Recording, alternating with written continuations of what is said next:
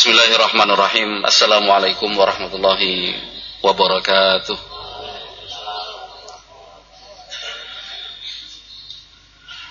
Innal hamdalillah nahmaduhu wa nasta'inuhu wa nastaghfiruh.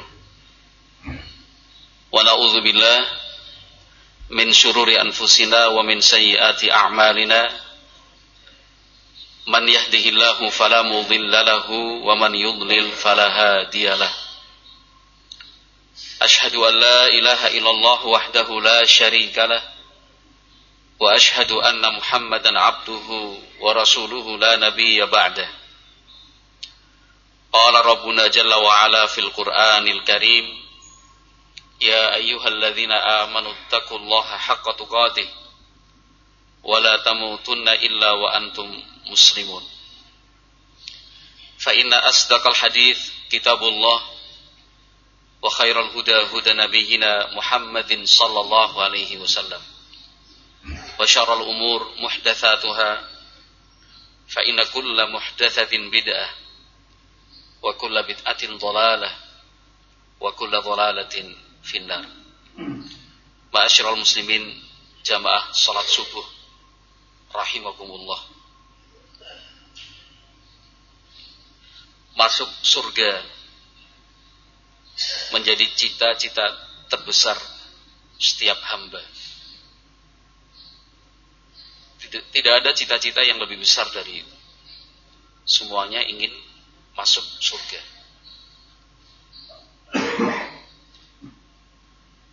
Karena surga al-jannah adalah tempat yang menyenangkan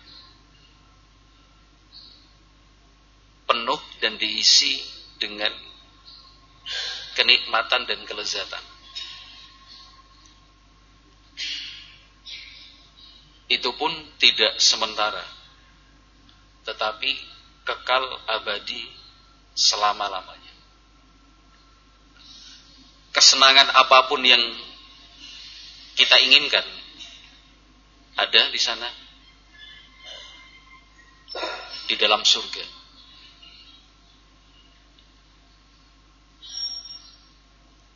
Setiap kesulitan di dalam hidup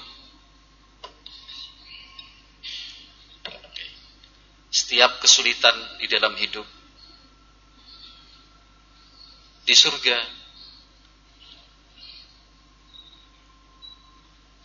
tidak ada kesulitan. Betul nonton kesulitan. Guys doyo mesti merindukan surga boten wonten ingkang boten gadai cita-cita mlebet surga ning boten wonten. Orang jahat saja pun tetap ingin masuk surga. Orang kafir, orang kafir. Niku nggih cita-citanya masuk surga. Tetapi untuk masuk surga perlu perjuangan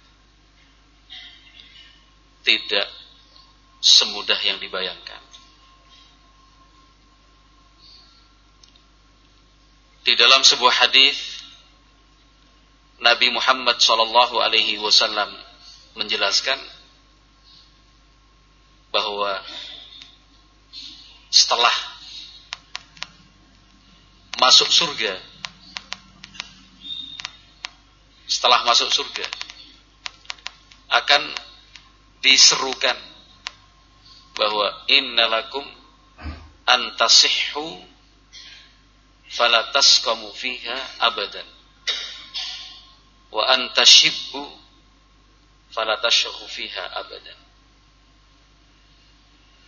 Setelah semuanya masuk surga yang masuk surga yang ke dalam neraka pun sudah masuk ke dalam neraka maka akan di umumkan bahwa kalian di dalam surga ini akan sehat dan tidak akan merasakan sakit lagi selama-lamanya. Selalu gembira. Dados engkang gadai penyakit wonten dunia yang punya penyakit apa pun itu nggih.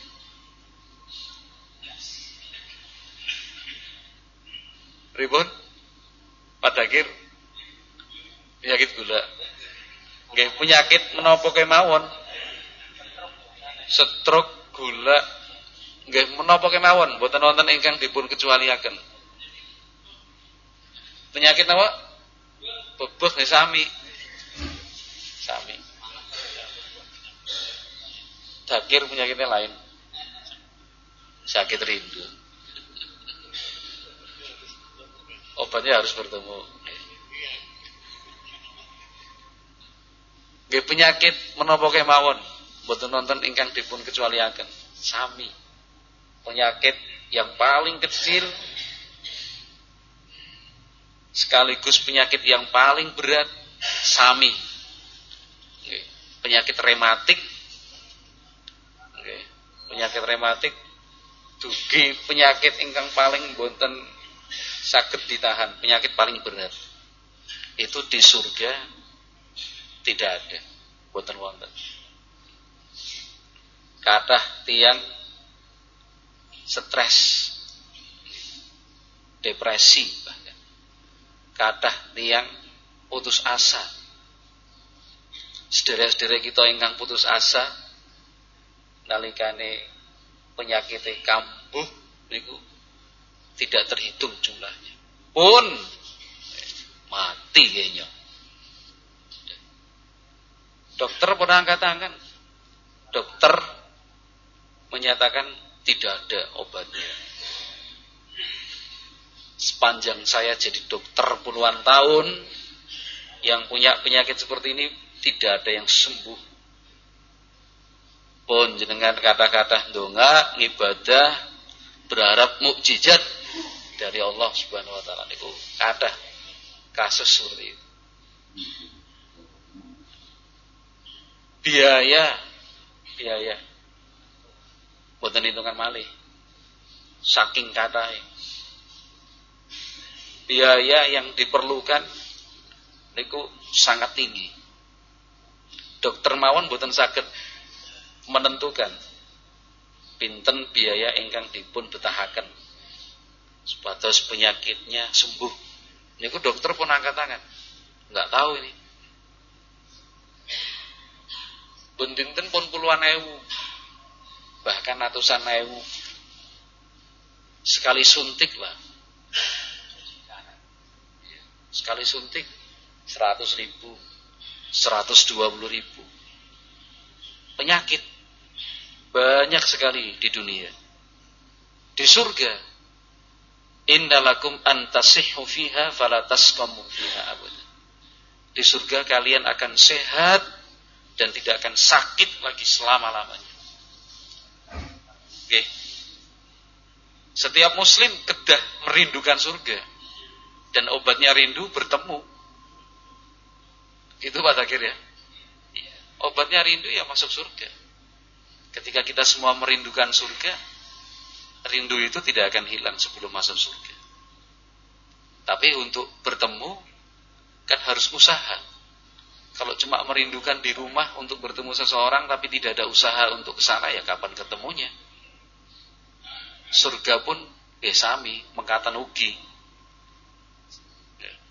Siapa saja yang merindukan surga ya harus berusaha untuk sampai ke surga.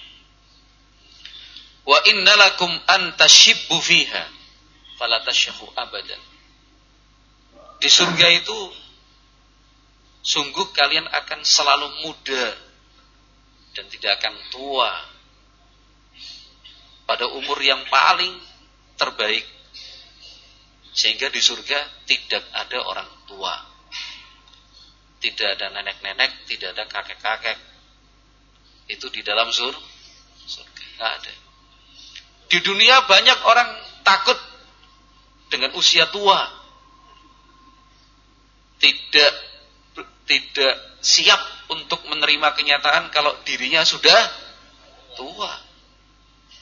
Lawang bercermin mawon lihat di depan kaca melihat rambut putih ada tujuh helai di bagian depan rambutnya di bagian itu. Sudah stres, ya Allah yang tua. Kaget. Cabut.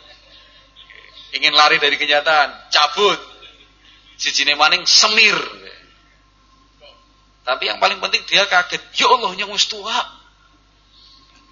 Hanya karena apa melihat rambut putih. Ngangkat barang lah.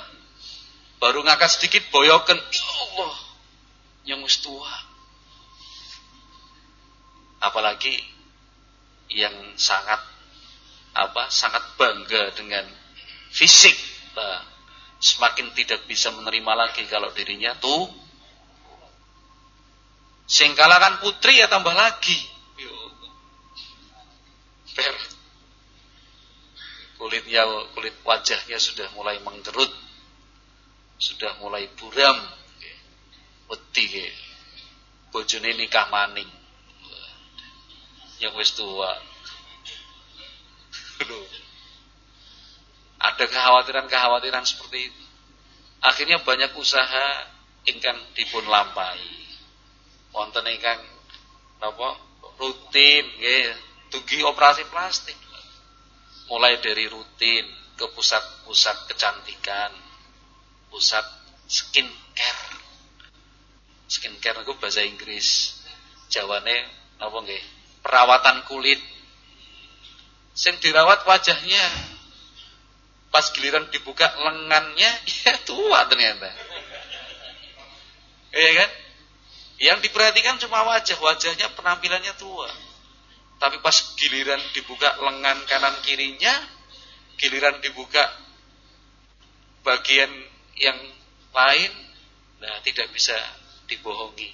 Wis tua mas sampean mas lah keriput karena memang yang diperhatikan cuma wajah. Itu rutin. Biayanya Masya Allah tinggi banget. Itu operasi plastik ya. Operasi plastik. Ada yang rutin minum jamu ramuan-ramuan tradisional leluhur warisan bangsa. Tiap pagi, siang, sore jamu, jamu, jamu. Bahkan ingkang dipun padosi mboten apa? Boten terbatas jamu tradisional. Sampai ginseng Korea. Sampai Korea. Serba anyes itu sampai obat-obatan Amerika Latin Jepang Korea Cina. Tujuannya namung setunggal. Awet muda. Ya nggak mungkin awet muda Walaupun iya umurnya yang tua tapi semangatnya enom. Iya memang benar semangatnya enom tapi ya tetap tua kan. Tetap baik tua. Iya ora bisa apa. Eh Pak Takir kayak curhat kayak Pak Kemat curhat.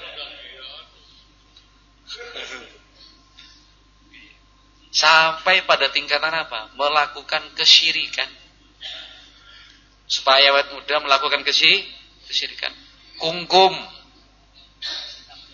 disendak itu kungkum dikali ngendi lah. Banyak tempat-tempat kesyirikan itu orang datang hanya kungkum, topo kungkum. Ketika dipuntang letih, Pak, tujuannya apa sih jenengan kungkum mengenai jampin awet nom. Umur si wispira patang bulu lah. Patang bulu sudah takut tuh itu banyak yang melakukan kesyirikan seperti itu.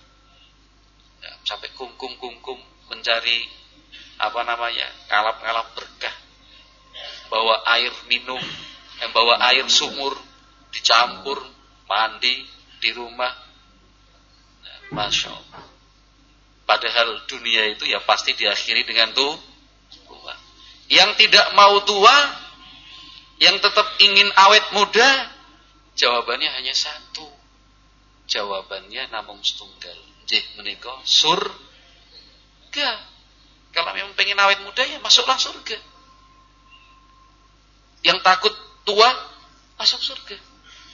Dunia nggak mungkin menyediakan fasilitas awet muda. Tidak ada. Wonten wonten fasilitas awet muda. Wonten ngalam dunia wonten wonten. ya tetap akhirnya tuh itu surga menghadapi ketuaan? Kenapa harus dihadapi yang tua ketuaan? Otomatis tua. Iya. Yang benar kados ingkang dipun ngendikaken Kanjeng Nabi sallallahu alaihi wasallam. Ihtanim khamsan qabla khamsin. Artinya apa? Ihtanim khamsan qabla khamsin hmm? Nah, salah satunya menikah. Artinya manfaatkan lima perkara, lima perkawis sak pun lima perkara. Sebelum lima hal terjadi, manfaatkan lima yang ada. Salah satunya apa? Salah satunya apa? Syababaka qabla haramik. Nah, itu cara menghadapi ketuaan Pak Kemat. Pak Rahmat. Jadi syababaka qabla haramik. Manfaatkan usia mudamu sebelum tu tua. Lah sing wis kebanjur tua sih kepriwe?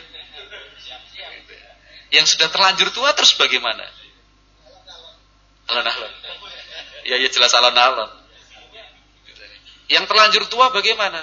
Misalkan, aduh nyong, zaman nome kembian sih orang semangat, orang tayang ibadah, orang gelem ibadah, sih wis tua terus kepriwe. Masih banyak yang bisa dilakukan untuk mereka yang tua. Satu, mengingatkan yang muda. Kalau yang mengingatkan itu orang tua, yang muda pasti mendengarkan. Walaupun kadang-kadang tidak melaksanakan, tapi tetap saja didengarkan. Yang tua ya selalu menasihati yang muda. Lele.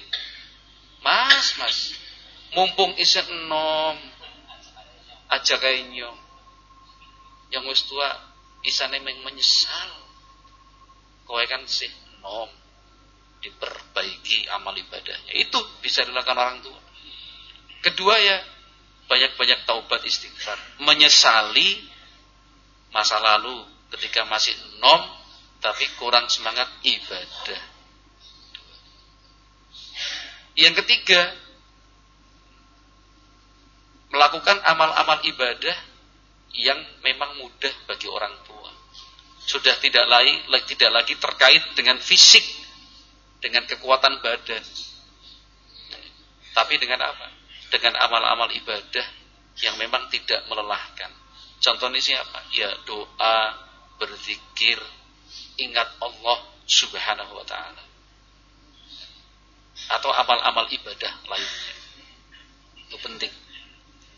Tapi yang belum tua, maka manfaatkanlah, manfaatkanlah masamu selagi sih nom ya dimanfaatkan.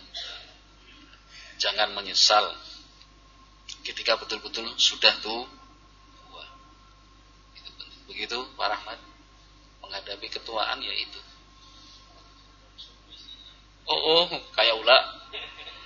Ya gak bisa. Gak bisa. Nom maning tidak ada. Nah, Ma'asyiral muslimin jamaah salat subuh rahimakumullah. Tinggal apa? Pertanyaannya, apa yang bisa kita lakukan supaya masuk surga? Apa yang bisa kita lakukan supaya masuk sur surga? Jelaslah jawaban satu-satunya dari semua masalah di dunia namung surga. Tidak ada jawaban yang lain. Yang sakit yang takut sakit, yang takut tua, yang takut ribut dengan orang lain, konflik, bertengkar dengan orang tuanya, bertengkar dengan tetangganya, sedikit-sedikit masalah. Sedikit-sedikit masalah, masalah baik bentina masalah, bentina masalah. Salah paham.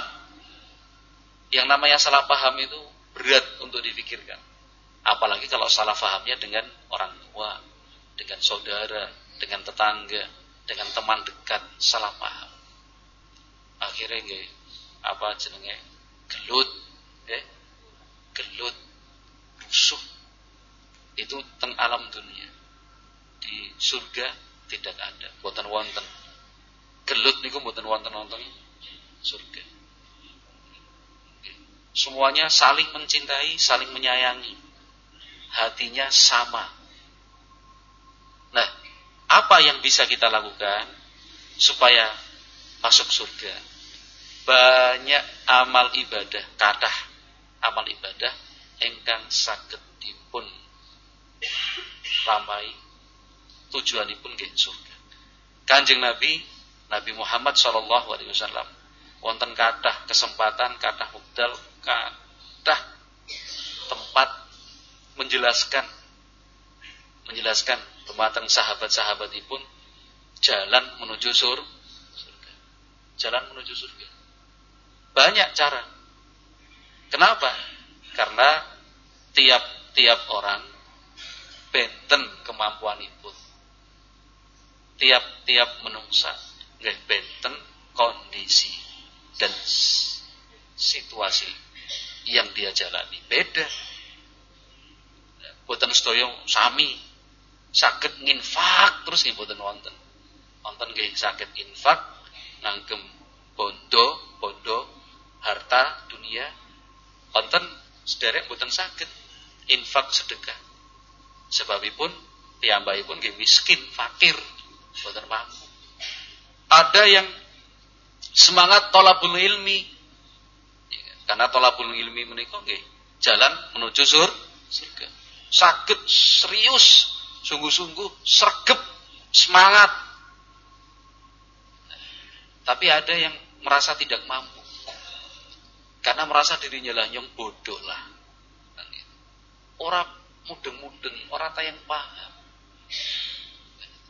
ada yang seperti itu udah putus asa padahal tidak boleh putus asa tapi kenyataannya ada akhirnya memilih amal ibadah lain memilih amal ibadah yang lain Contohnya apa?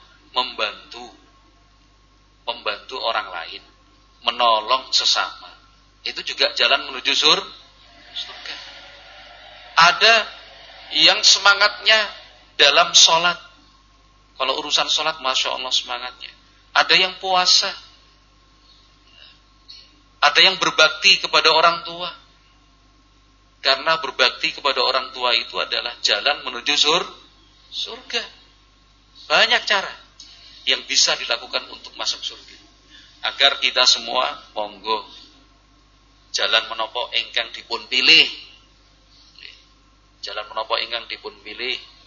Ya, amal ibadah nopo engkang sakit dipun seriusi. Jalani amal ibadah itu harapannya Allah Subhanahu wa taala memudahkan ke sur.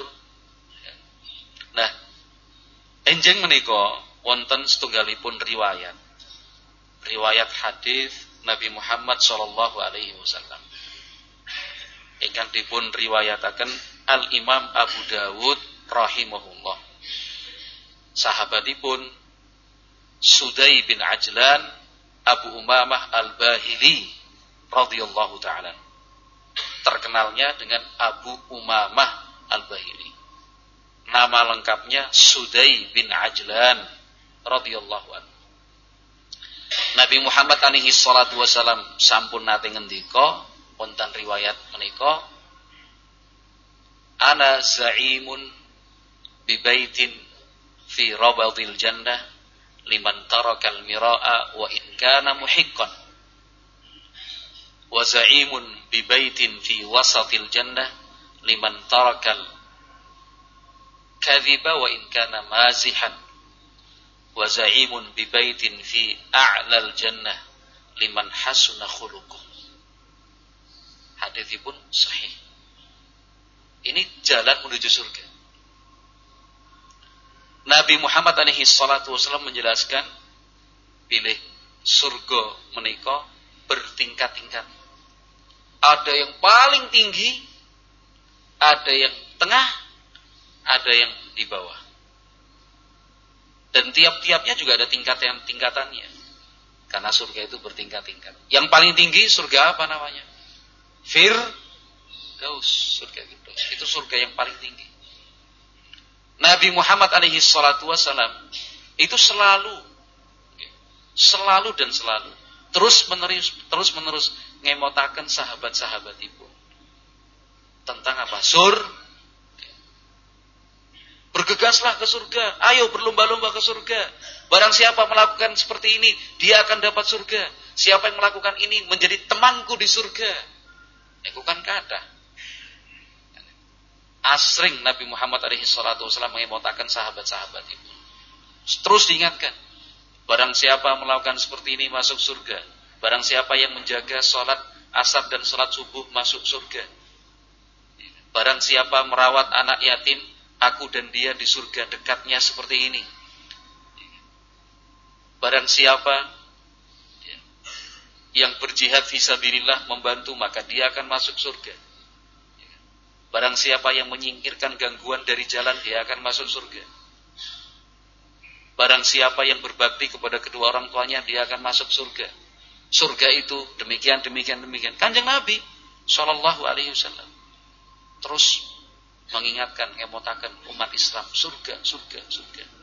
Karena kita sering lu Pagi ini nih pengen masuk surga. Bubar pengajian, bubar pengausan, hilang maning. Kelalen wis. Dalam dari masuk warung ya. Masuk warung wis wis lupa surga. Padahal ketika pengausan, awit pengausan dimulai pun wis surga. Dalam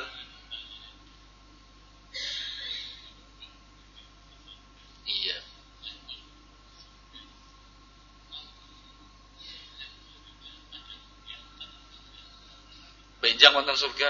Ada. Kegiatannya semuanya sesuai yang diinginkan. Kalau di dunia itu banyak aturan, di surga sudah bebas. Sesenangnya, sesuka-sukanya.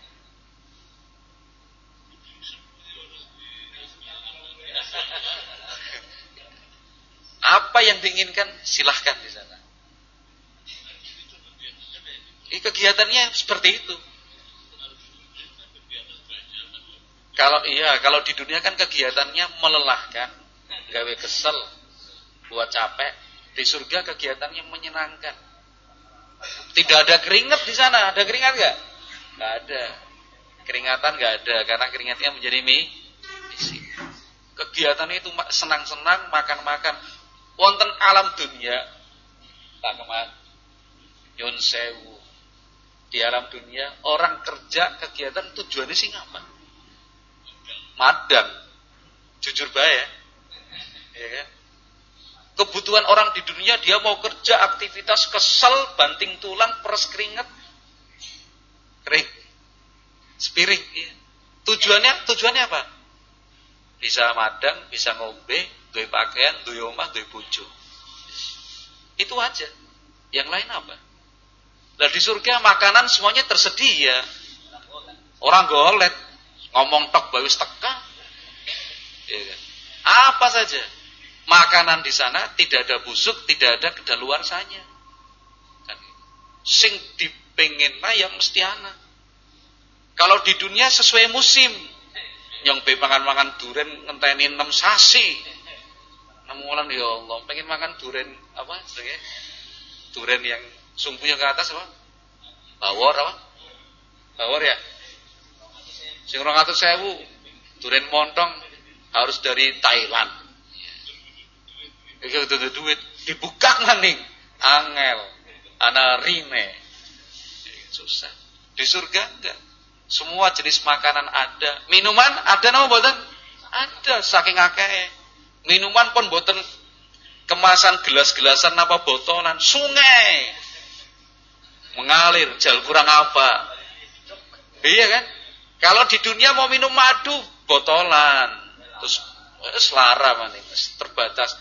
Terlalu banyak minum madu ya malah perutnya sakit. Nek boten biasa. Di surga sungai madu, sungai susu, sungai khomer, tetapi tidak memabukkan. Minuman, makanan, pakaian seindah-indahnya pakaian.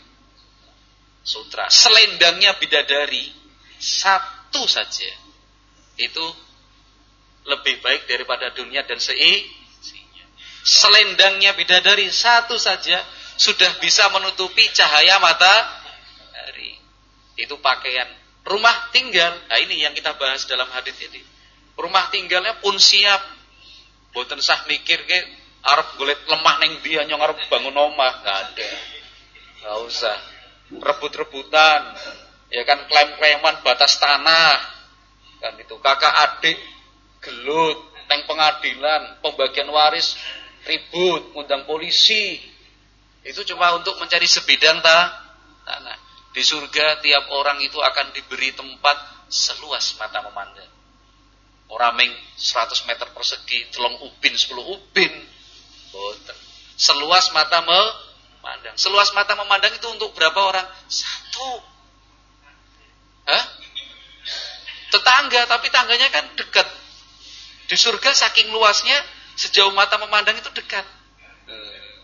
Kalau kita kan di surga di dunia dari situ ke situ dekat, sana jauh banget. Itu kan dunia. Di surga enggak. Apa nih? Oh, bayangannya mawon karena bayangan kita masih sebatas surga, eh, sebatas dunia, nggak bisa membayangkan sur surga luas. Bangunannya bukan dari apa pasir, split, semen. Nek bangun ya kena semen, debu. nggak ada, sedikit-sedikit retak. Belum diserah terimakan bewes retak. Iya kan? Belum diserah terimakan loh, itu sudah retak. Tiap tahun anak sing bocor. Tiap tahun anak sing bolong. Iya kan? Tiap tahun anak sing kudu diganti. Itu di, di alam dunia. Di surga nggak ada. Om bangunan itu dari emas murni, dari berlian zamrud dan mutiara. Wah luar biasa. Apa? Eh surga. Pertanyaan ini untuk menjawab Pak Kemat ini. Kan itu. Di surga besok kegiatannya siapa ya? Seneng-seneng tok. Kan gitu. Nah bahasanya kita di dunia ngentek-ngentek duit lah. Kan gitu. Makanan tersedia, minuman tersedia, bangunan ada sempurna, pakaian lah teman dekat semuanya ada. Bojo rameng siji. Istri bukan cuma satu.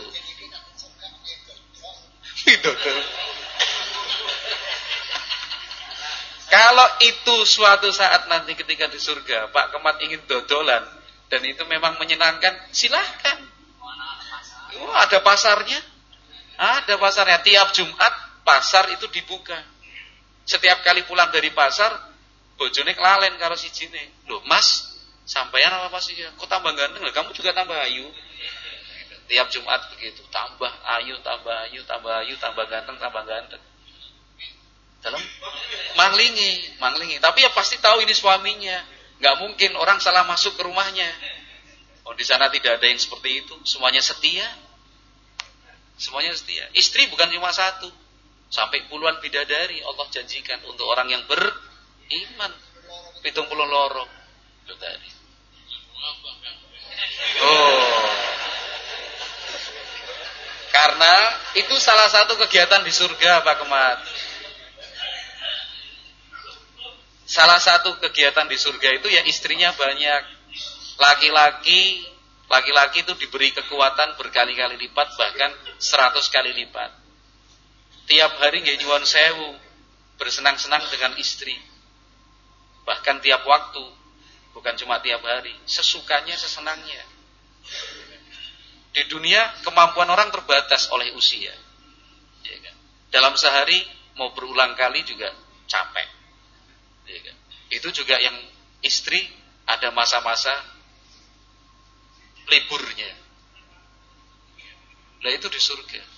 Jadi menyenangkan surga itu, merindukan. Apa dirindukan. Nah cara masuk surga, surga itu gimana? Seberapa jemani masalah ini. Nah itu tadi hadis hadisnya sinten sahabat Abu Abu Abu Hurairah.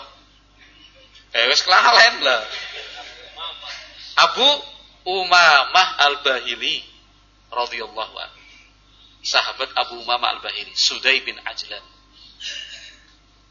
Nabi Muhammad alaihi salatu wasallam ngendika, "Ana za'imun bibaitin fi rabadil jannah liman tarakal mira'a wa in kana muhiqqan.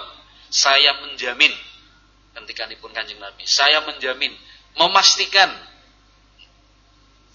sebuah istana di surga tingkatan bawah.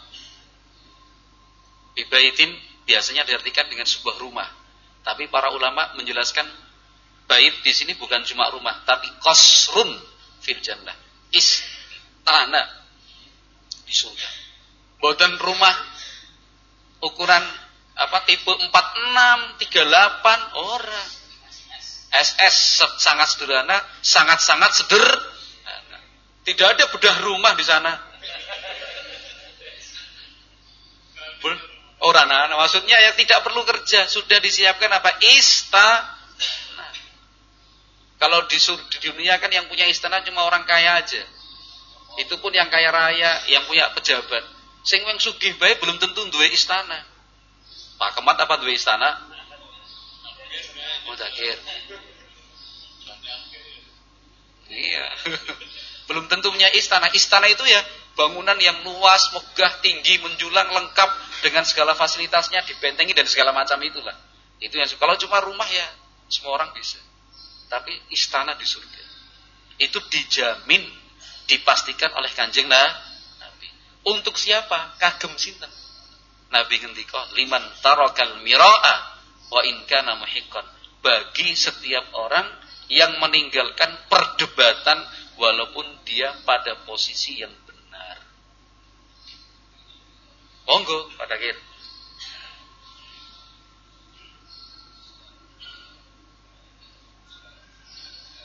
Siap sepuh. Iya lanjut.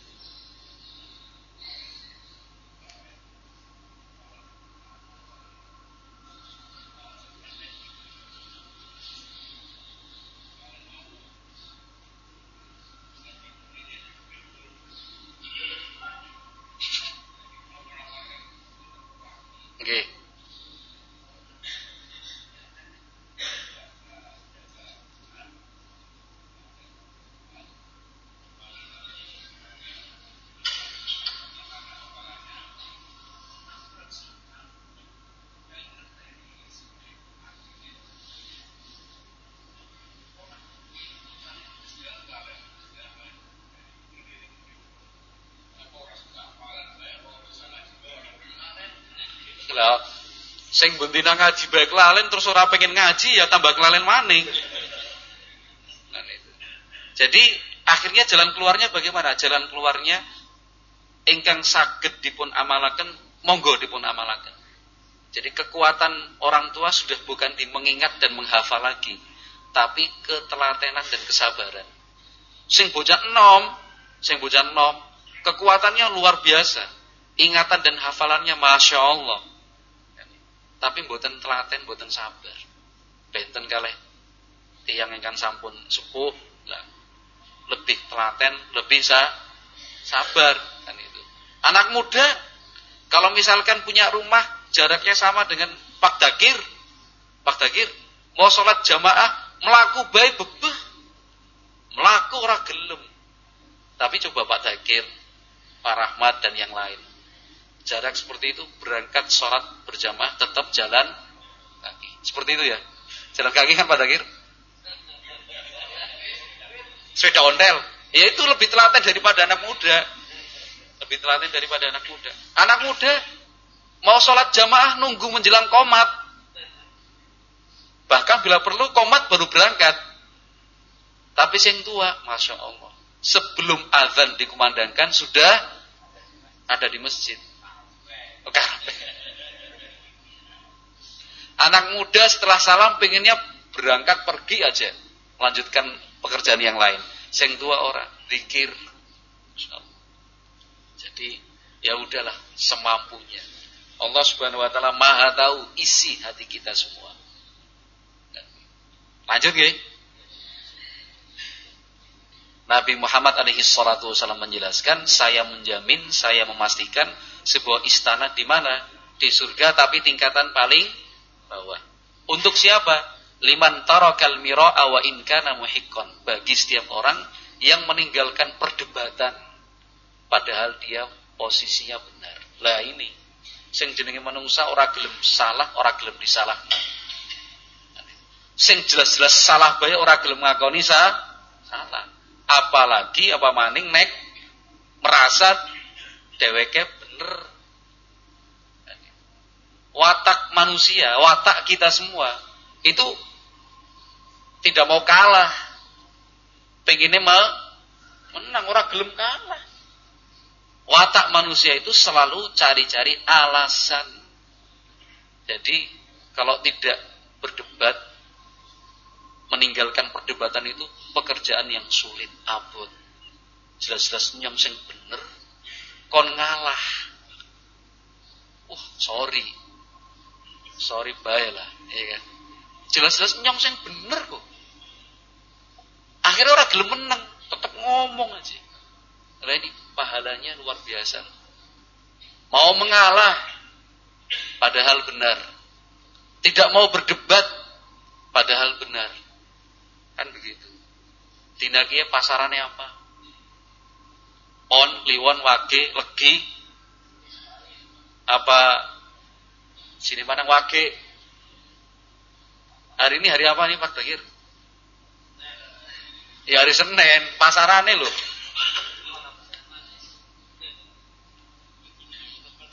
Oh enggak ada pasaran. Ya wis dina, dina ke dina apa? Senin misalkan. Kita misalkan bertengkar, debat ke dina Senin ya, asrep. Senin apa ke dina Minggu Senin. Nah. Ke dina Minggu Senin. Sing bener siapa? Ya nyong. Kena dina Senin ki. Tapi batine ngomongnya apa? Ming? Minggu. Debat ke Senin. Senin apa Minggu? Sudahlah tinggalkan perdebatan. Urusan sepele, urusan kecil. Apa kemudian karena urusan dina terus kemudian ribut? Senin orang Minggu, Senin Minggu, Allah kowe. Minggu. Senin kan itu. Minggu, ya wis Cari pembahasan yang lain. Beda. Mana es mangan bayi karena yang tak tak tak tak takdir selesai masalah. Kan Atau misalkan anak wong meninggal. Siapa sih? Bejo. Omahe ngendi? Mana? Bejo. Misalkan nyebut nama desa, desanya Karang Dhuwur ya kan. Bejo bejo siapa? Kayak bejo bakule tahu. Omahe sing ngendi Karang Dhuwur? Bejo bakule tahu omahe Karang Dhuwur. Salah kowe. Ternyata rumahnya di mana? Petanahan misalkan tan. Wong Karang Dhuwur petanahan ribut urusan seperti itu bertengkar berdebat tinggalkan kalau ingin istana di ribut karo bojone ribut karo wong tuane ribut karo anake. Tinggalkan perdebatan-perdebatan seperti itu. Ulama menjelaskan perdebatan yang dimaksud adalah perdebatan yang menjurus pada permusuhan pada kebencian dan dendam. Nah kalau urusan agama sih kepriwe urusan agama. Membela kebenaran agama. Ya lihat situasi dan kondisinya. Kalau jelas-jelas yang kita hadapi orang yang ngeyelan, ya jangan dilayani. Misalkan kita ingin menjelaskan, ya kan, tentang hukum makan minum menggunakan tangan kiri. Boleh apa tidak boleh makan pakai tangan kanan pakai tangan kiri? Aslinya tidak boleh. Kalau bisa menggunakan tangan kanan harus menggunakan tangan kanan. Kecuali kalau tangan kanannya buntung lah. Iya. Boleh pakai tangan kiri karena tangan kanannya bun buntung. Iya kan? Hukumnya apa? Boleh. Enggak boleh. Nabi Muhammad SAW bersabda, jangan makan tangan menggunakan tangan kanan, jangan minum menggunakan eh jangan makan menggunakan tangan kiri, jangan minum menggunakan tangan kiri. Seorang enggak boleh. Tetap saja boleh pakai tangan kiri. Kalau sudah seperti itu tinggalkan. Gak usah didebat. Tidak usah diteruskan. Lawang kita sudah menyampaikan hadisnya. Kita sudah menyampaikan sabda Nabi. Kok tetap saja dia menolak? Ya tidak usah dilayani. Tinggalkan perdebatan. Walaupun kita posisi yang benar. Kemudian yang kedua kata Nabi alaihi salatu wasalam. Wa ana za'imun bi baitin fi wasatil jannah. Liman tarakal kadhiba wa in kana mazihan Aku menjamin istana di tengah-tengah surga bagi orang yang meninggalkan dusta walaupun bercanda. Guyon baik orang untuk ngapusi. Dalam agama kita berdusta, berbohong itu tidak boleh. Enggak boleh. Walaupun apa? Gu, guyon. Meskipun bercanda, bercanda. Wong bercanda kok guyon nggak boleh. Kan itu. Misalkan telepon Selamat pagi Bapak Dakir. Ya, dengan saya sendiri. Mohon maaf Bapak Dakir, ini saya dari Rumah Sakit Umum Daerah Kebumen memberitahukan pada Bapak Dakir bahwa anaknya Pak Dakir baru saja mengalami kecelakaan. Uh, sahur. Aja kaget Pak Dakir kenyong, guyon baik. Ternyata bukan dari rumah sakit, tapi dari teman kerjanya. Alah, kamu lah bikin kaget saya. Ah, guyon kan boleh guyon. Ya guyon sih boleh, tapi tidak boleh bohong. bohong. Melawak juga sama. Pelawak-pelawak itu kita juga yang kadang-kadang melawak, ya kan?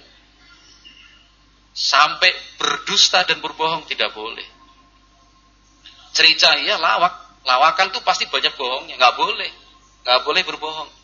Cerita-cerita bohong, cerita-cerita rakyat, cerita-cerita dongeng, fiktif, ya sinetron-sinetron, novel ya semuanya itu. Padahal kiai yang lawak banyak banget. Oh, di radio. Ya kiai lawak, jenenge kiai lawak. Iya, bukan kiai bukan kiai agama, tapi kiai lawak namanya. Iya sama hukumnya dengan tadi. Kalau berbohong ya nggak boleh.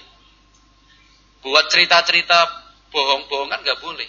Walaupun tujuannya benar, walaupun tujuannya lurus, tapi tetap nggak boleh bohong, nggak boleh berbohong.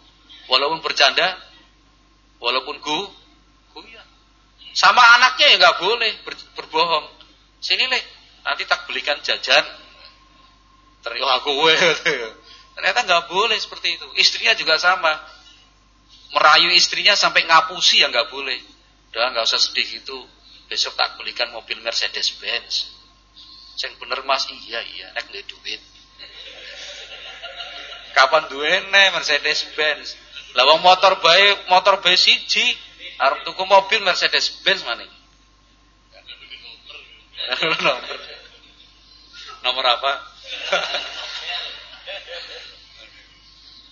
Gak boleh, walaupun bercanda meskipun goyon gak boleh bohong. Nah, orang yang tidak berbohong meskipun bercanda dijamin masuk surga dan dapat is tanah. Kemudian yang ketiga yang terakhir Nabi ngendika wa ana zaimun fi a'lal jannah liman hasuna. Saya jamin istana di surga yang paling tinggi. Tingkatannya paling tinggi. Untuk siapa? Liman hasuna khuluquh. Untuk tiap orang yang akhlaknya baik. Kalau akhlaknya baik, betul-betul baik, dipastikan masuk surga dan dipastikan dapat is. Nah, surganya paling tinggi lagi. Dia berbuat baik, sopan, santun, lemah, lembut, pemaaf, lapang dada, berbakti sama orang tua, perhatian kepada orang yang lemah, membantu orang yang membutuhkan, ya kan? Sering senyum kepada orang, tidak membuat susah orang lain, tidak menyakiti, tidak menggolimi siapa saja, orang kafir pun tidak dia sakiti, tidak mengganggu tetangganya, hormat kepada yang tua, sayang kepada yang lebih muda, akhlak-akhlak yang baik seperti itu, ya kan? Jujur, sabar, tidak berbohong, tidak berkhianat, amanah, penuh tanggung jawab, orang berjani, ya kan? Tidak membuat orang lain merasa terganggu dan tersakiti. Semua orang yang punya sifat-sifat seperti ini akan mendapatkan istana di surga tingkatan yang paling ting, tinggi. Berarti ada tiga perkawis ingkang dipun terangaken Kanjeng Nabi dalam hadis tadi untuk bisa masuk surga. Yang pertama apa?